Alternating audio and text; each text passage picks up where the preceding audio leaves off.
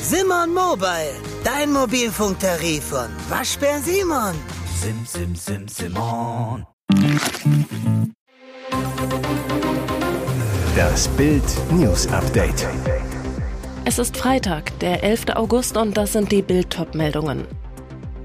Ukraine evakuiert Gebiete, Russland startet neue Großoffensive.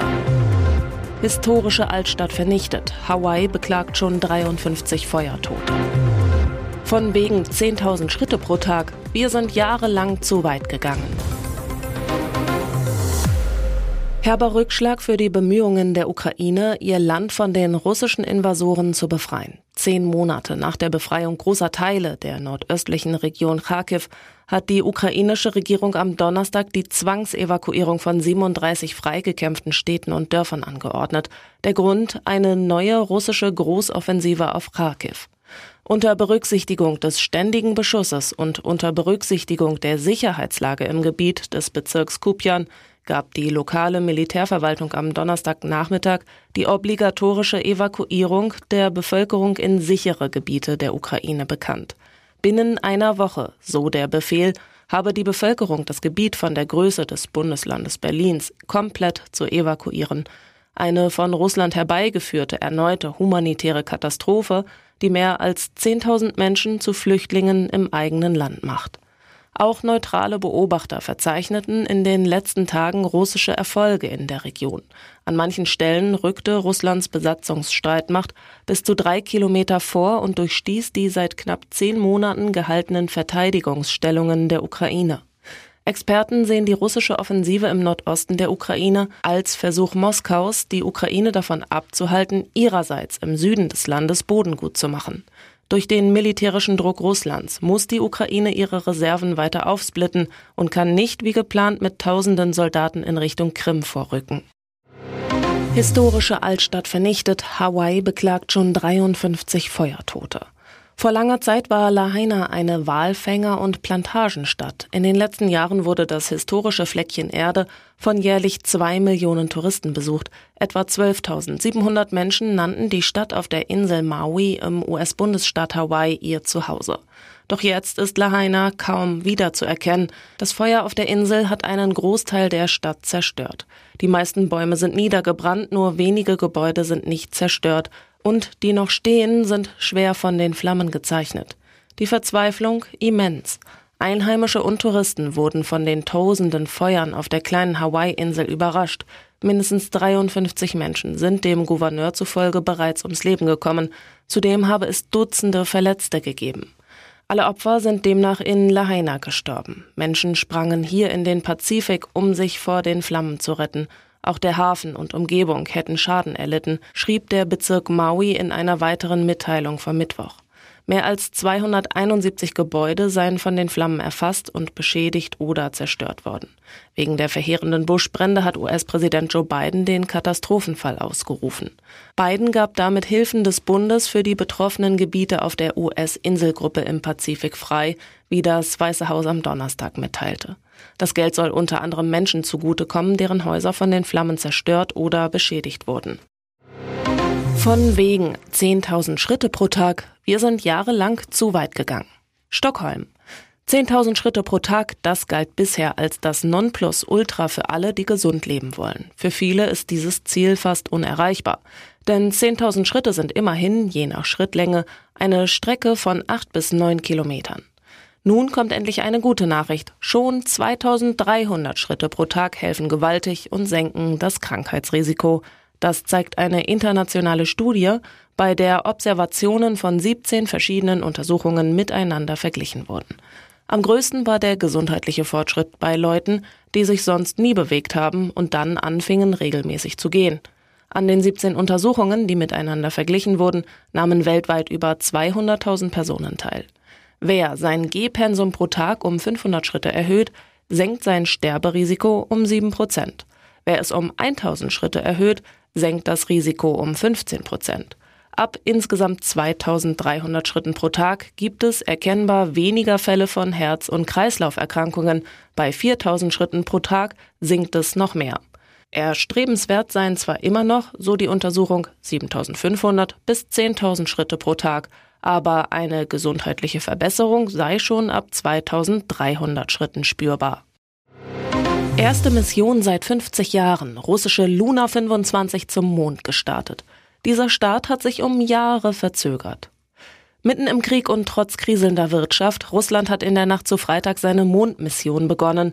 Das Land ist mit der Raumsonde Luna 25 erstmals seit fast 50 Jahren wieder zum Mond unterwegs. Der Raumapparat zur Erforschung des Mondes soll dort am Südpol landen und unter anderem nach Wasser suchen.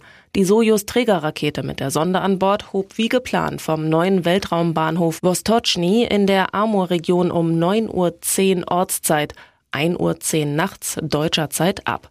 Alles sei im normalen Bereich, hieß es. Die Reisezeit beträgt 4,5 Tage. Aber es war ein langer Weg bis zum Start. Die Pläne der Sonde wurden erstmals vor 26 Jahren im Jahr 1997 veröffentlicht. Danach passierte erst einmal nichts mehr. Der Grund: Finanzierungsprobleme. Erst im anschließenden Raumfahrtprogramm, ausgelegt für 2006 bis 2015, wurden Gelder für die Luna 25 freigegeben. Die zunächst Luna-Glob benannte Sonde sollte dann ursprünglich 2012 starten. Seitdem wurden immer wieder Starttermine bekannt gegeben. Nun wurde es der 11. August 2023. Die letzte Mondmission, geleitet von Roskosmos, damals noch Sowjetunion, Luna 24, landete am 18. August 1976 auf dem Mond, um Proben zu entnehmen. Und jetzt weitere wichtige Meldungen des Tages vom Bild-News-Desk. Der Transferkrimi um Harry Kane wird immer verrückter. Nachdem Kane den Bayern bereits vor Wochen zugesagt hatte, wurde jetzt auch der Durchbruch zwischen den Vereinen erzielt. Für 100 Millionen Euro Ablöse plus 20 Millionen mögliche Bonuszahlungen ist Tottenham bereit, ihn ziehen zu lassen, und Bayern ist bereit, das zu zahlen. Also alles klar, dachten alle. Auf wieder Kane, titelte die englische Sun und zeigte ihn schon im Bayern-Trikot. Plötzlich berichtet Sky Sport UK aber von angeblichen Zweifeln beim Superstar. Es werde immer wahrscheinlicher, dass er doch seinen Vertrag bis 2024 erfüllen werde, um dann noch mehr Geld verdienen zu können, heißt es. Da er dann ohne Ablöse wechseln könnte, würde er beim Handgeld deutlich mehr einstecken können.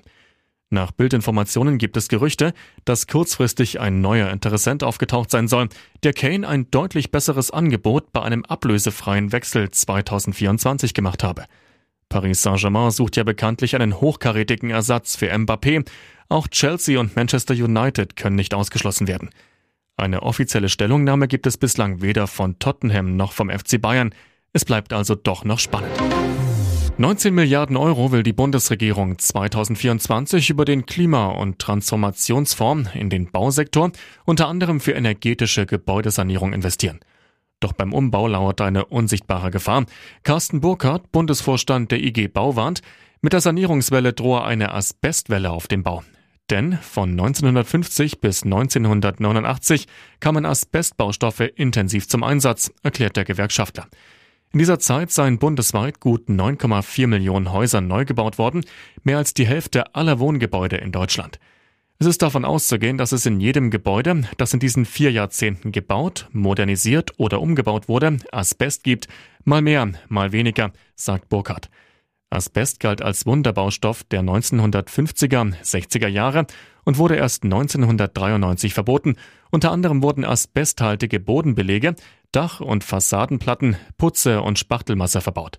Damit bestehe die Gefahr beim Umbau heute ebenso für Bauarbeiter, genauso wie für Heimwerker, so Burkhardt. Asbest ist ein geiles Mittel, hohe Bindewirkung, aber lebensgefährlich. Alles beginne mit Baustaub und dem Einatmen von Asbestfasern. Die Spätfolgen im Ernstfall: Asbestose mit Lungen-, Bauchfell- und Kehlkopfkrebs. Ungeachtet Russlands Ankündigung, jedes Schiff mit dem Ziel Ukraine im Schwarzen Meer als potenziellen Militärtransport einzustufen, hat Kiew von mehreren Schwarzmeerhäfen aus Seewege für zivile Schiffe geöffnet. Es seien vorübergehende Korridore für Handelsschiffe angekündigt worden, welche die ukrainischen Häfen anlaufen und verlassen, erklärte die ukrainische Marine am Donnerstag in Online-Diensten. Nach Angaben von Marinesprecher Oleg Chalik wurden die Seewege am Donnerstag geöffnet. Deren Begleitung durch Kriegsschiffe sei zunächst nicht vorgesehen, sagte er. Stattdessen würden die Schiffe mit für jeden sichtbaren Überwachungskameras ausgestattet, um zu beweisen, dass sie keine militärische Bedrohung darstellen.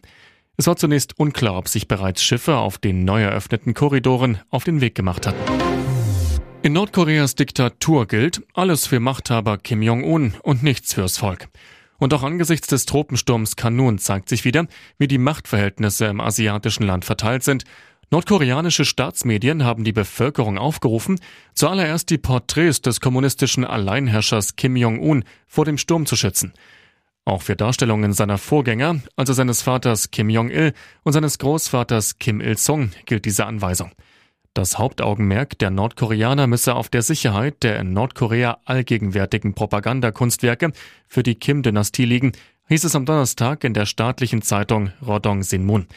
Dazu zählen Porträts, Statuen, Mosaike, Wandgemälde und andere Denkmäler. Darstellungen der 3 Diktatoren befinden sich in Nordkorea in jedem Haus und in jedem Büro und prägen in überlebensgroßer Form maßgeblich das Straßenbild. Der Tropensturm Kanun traf am Donnerstag in Nordkorea an Land und sollte am Freitag landeinwärts ziehen.